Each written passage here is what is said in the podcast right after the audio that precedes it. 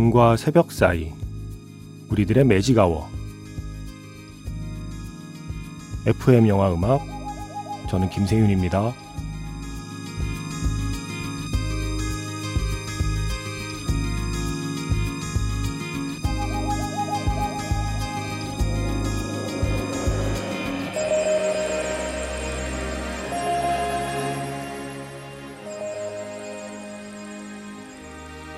쏙닥쏙닥 영화 이야기 Magic Hour Special F로 함께하는 토요일입니다.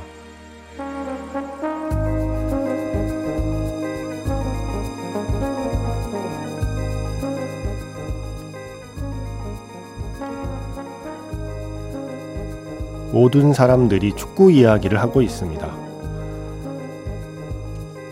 축구를 하는 사람들은 영화 속에도 있습니다. Magic Hour Special F 월드컵 특집 축구하는 영화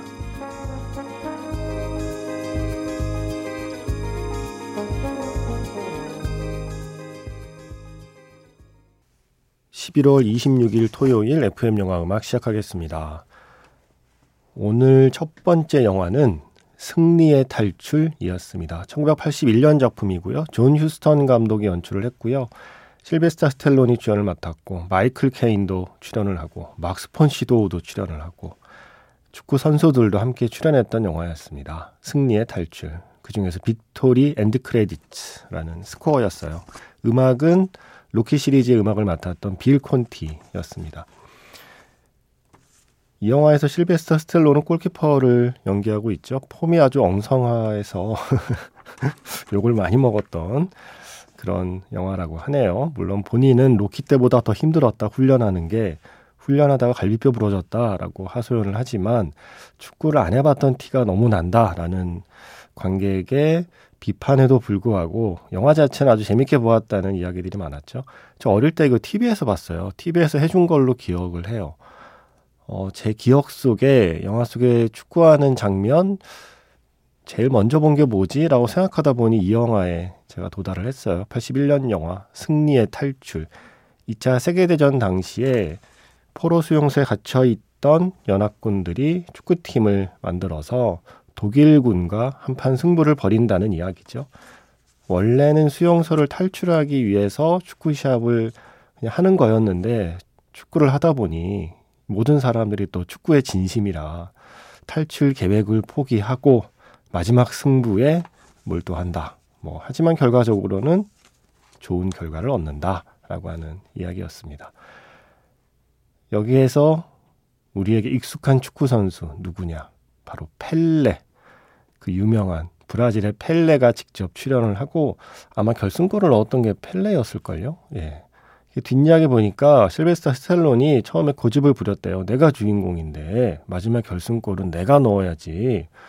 자기가 골키퍼인데요. 그죠? 그래서 스탭들이 어, 설득하는데 애를 먹었다고. 당신은 골키퍼다. 결승골을 넣기에는 시나리오상으로 무리가 많이 따른다. 그래서 그러면 결승골이 될 뻔한 걸 막아내는 장면이라도 넣어라. 그래서 그런 장면은 넣었다고 하네요. 또 이런 게 또 주인공의 특권인가요? 어, 펠레 말고도요.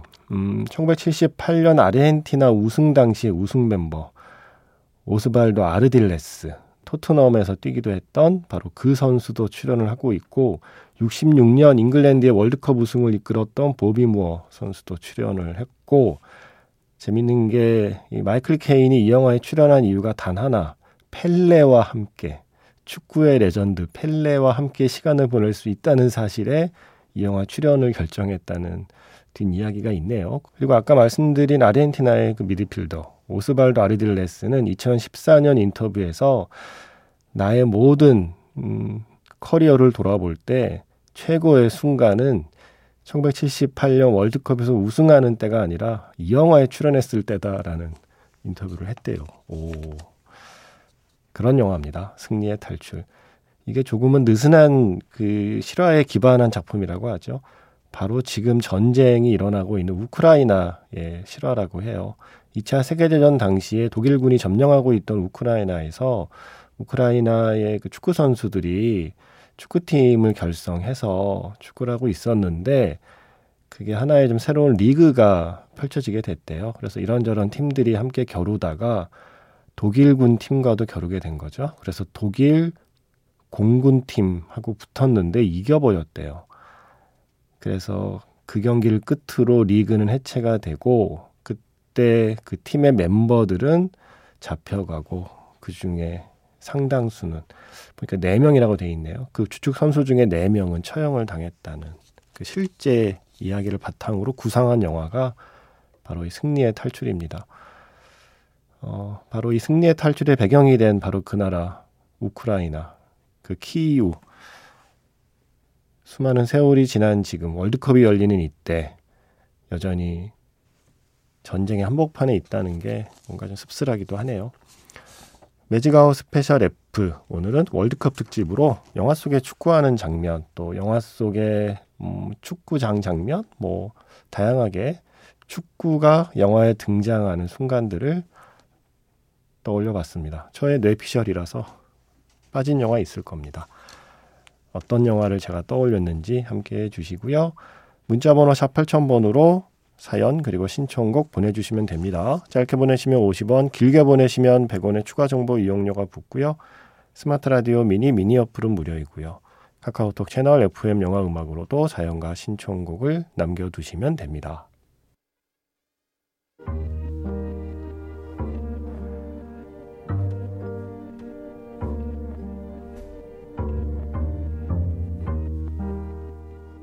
밤과 새벽 사이 잠들지 않는 심야 영화관 FM 영화 음악 주말은 테마가 있는 영화 음악 playlist Magic Hour Special로 함께합니다.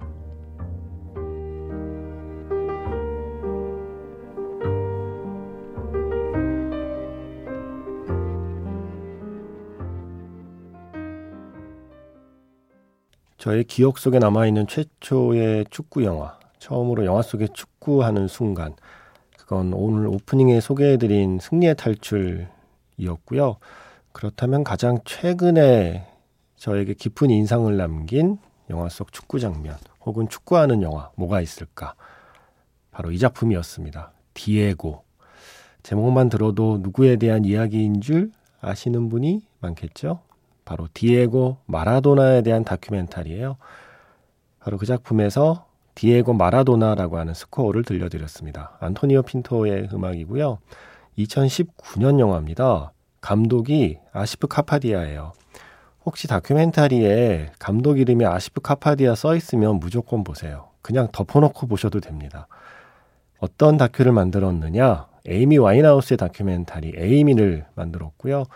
그리고 아일턴 세나라고 저는 이 다큐를 보기 전까지는 그 사람의 존재를 몰랐는데 정말 유명한 카레이싱 선수였더라고요. 바로 그 아일턴 세나에 대한 다큐멘터리 세나 F1의 신화를 연출한 분이죠. 이분이 디에고 마라도나에 대한 다큐멘터리 디에고를 만들었습니다. 이 감독의 특징이 뭐냐면 흔히 말하는 footage라고 그러죠. 이런저런 자료 화면, 미공개 영상을 엄청나게 모아요. 음, 한 시대를 풍미했던 스타들에 대한 전기 다큐를 만드는데 그 사람의 숨겨진 영상, 뭐 알려진 영상, 뭐 엄청난 자료를 일단 모읍니다. 그리고 그걸로 재구성을 하죠. 보통 이런 전기 다큐를 만들 때는 그 실존 인물을 기억하고 있는 주변 인물들을 인터뷰해서 그 사람들의 기억 속에 주인공을 이렇게 회상하게 되는 그런 구성이 많은데 이 감독은 그 주변인들을 다 인터뷰하긴 하는데 그 주변인들을 다큐멘터리에 보여주진 않아요. 얼굴을 보여주진 않아요. 그냥 그 사람들의 목소리만 사용합니다. 화면에 담기는 건 오롯이 마라도나에 대한 모든 것. 미공개 영상부터 주요 경기 장면까지. 아, 제가 정말 존경하는 감독이에요. 그 많은 자료를 모아서 그거 어떻게 편집하지? 신기할 정도거든요. 아일톤 세나 그리고 에이미 와인하우스에 이어서 세 번째로 꽂힌 한 시대의 아이콘 바로 디에고 마라도나. 그래서 이 세 편을 묶어서 천재 다큐 트릴로지, 천재 다큐 3부작이라고 부르기도 하더라고요.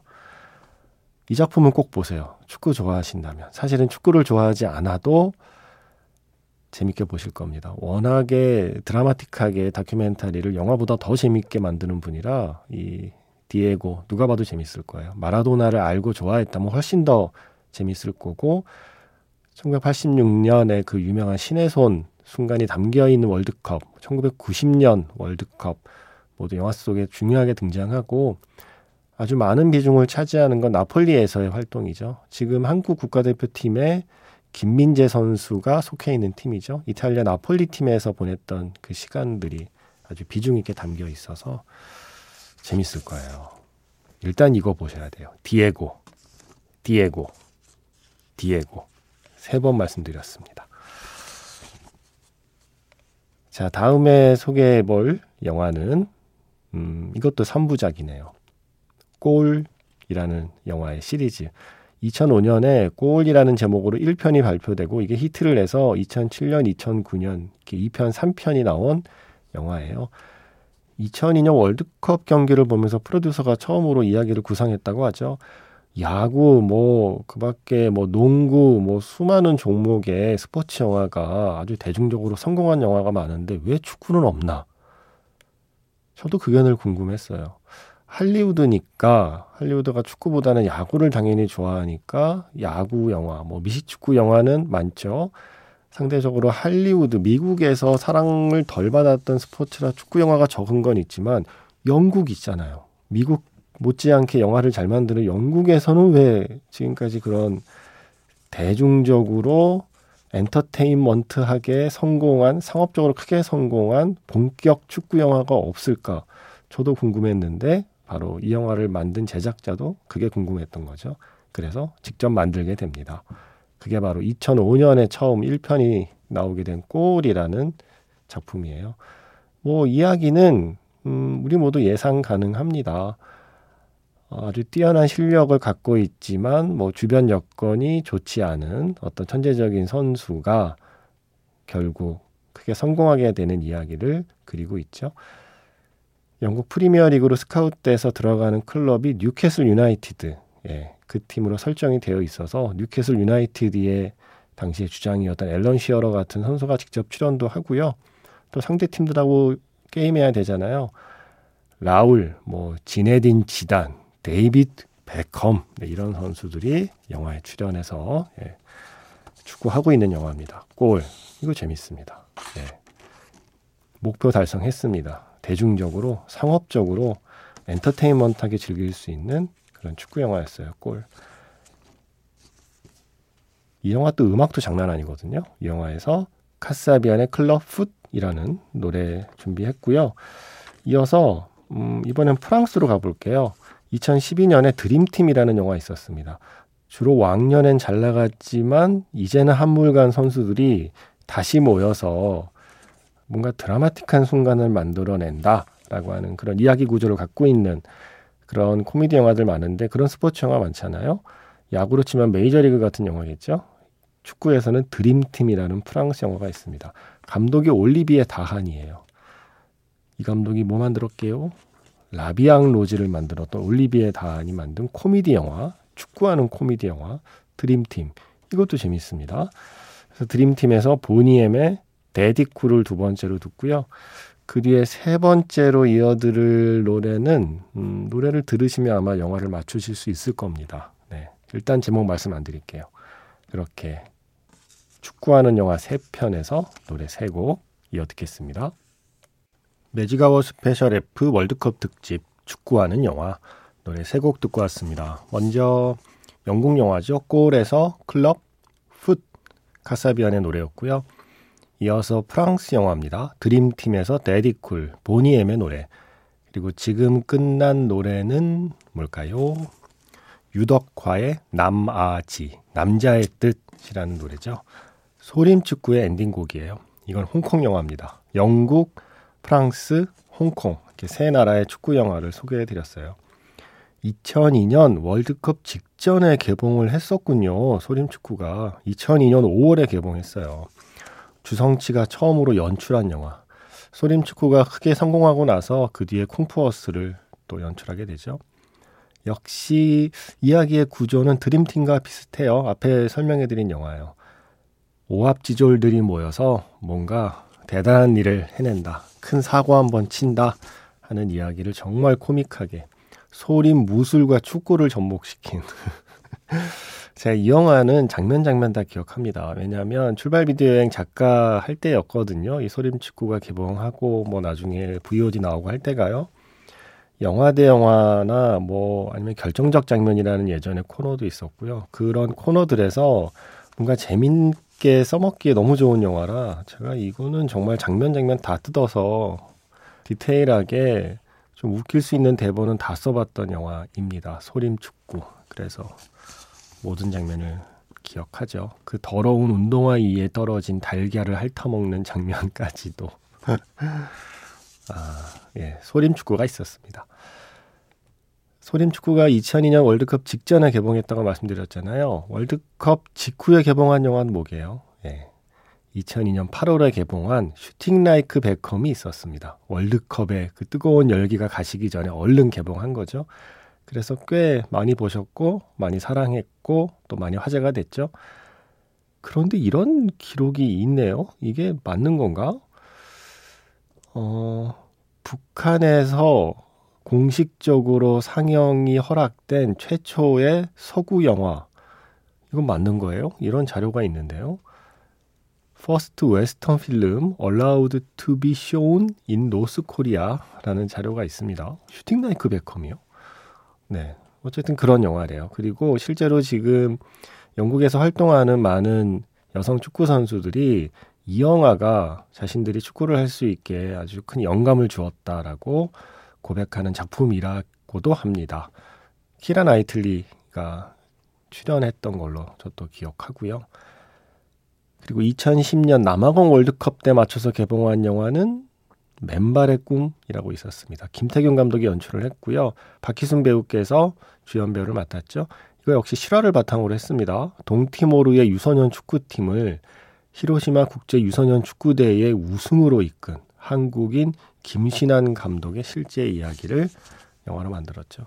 저 그 대사 기억나네요. 가난하다고 꿈까지 가난해야 돼? 라고 했던 주인공의 대사. 실제로 동티모르에 가서 실제로 동티모르에서 축구하는 아이들이 포함된 그 현지 아이들을 캐스팅해서 찍은 영화로도 화제가 됐습니다. 맨발의 꿈. 그리고 슈팅 라이크 베컴처럼 여성 축구 선수의 이야기를 다룬 영화 한 편 제가 얼마 전에 따로 언급만 했었죠. 그레이시 스토리라고 2007년 영화예요. 이 영화는 미국 작품이고 엘리자베스 슈라고 하는 배우의 실제 이야기. 엘리자베스 슈가 실제로 뭐 아빠도 오빠도 다 축구 선수 출신이라 본인도 어릴 때 축구했던 그 기억을 떠올리면서 본인의 이야기로 영화를 만들었습니다. 영화에서는 엄마를 연기하고 있죠. 그래서 그레이시 스토리도 생각이 났어요. 지금 방금 소개해드린 세 편은 모두가 안 된다고 할 때 축구라는 것 자체가 뭔가 사치스러운 꿈처럼 느껴질 때 그럼에도 불구하고 그 꿈을 포기하지 않았던 사람들의 이야기. 꿈은 이루어진다라고 하는 우리 2002년 월드컵 때의 그 구호 있잖아요. 그 구호에 딱 맞는 영화 세 편이에요. 맨발의 꿈, Shooting Like Beckham, 그리고 그레이시 스토리. 가난하다고 해서 혹은 여자라고 해서 축구를 못할 이유는 없다 라는 걸 보여준 세 편의 영화입니다.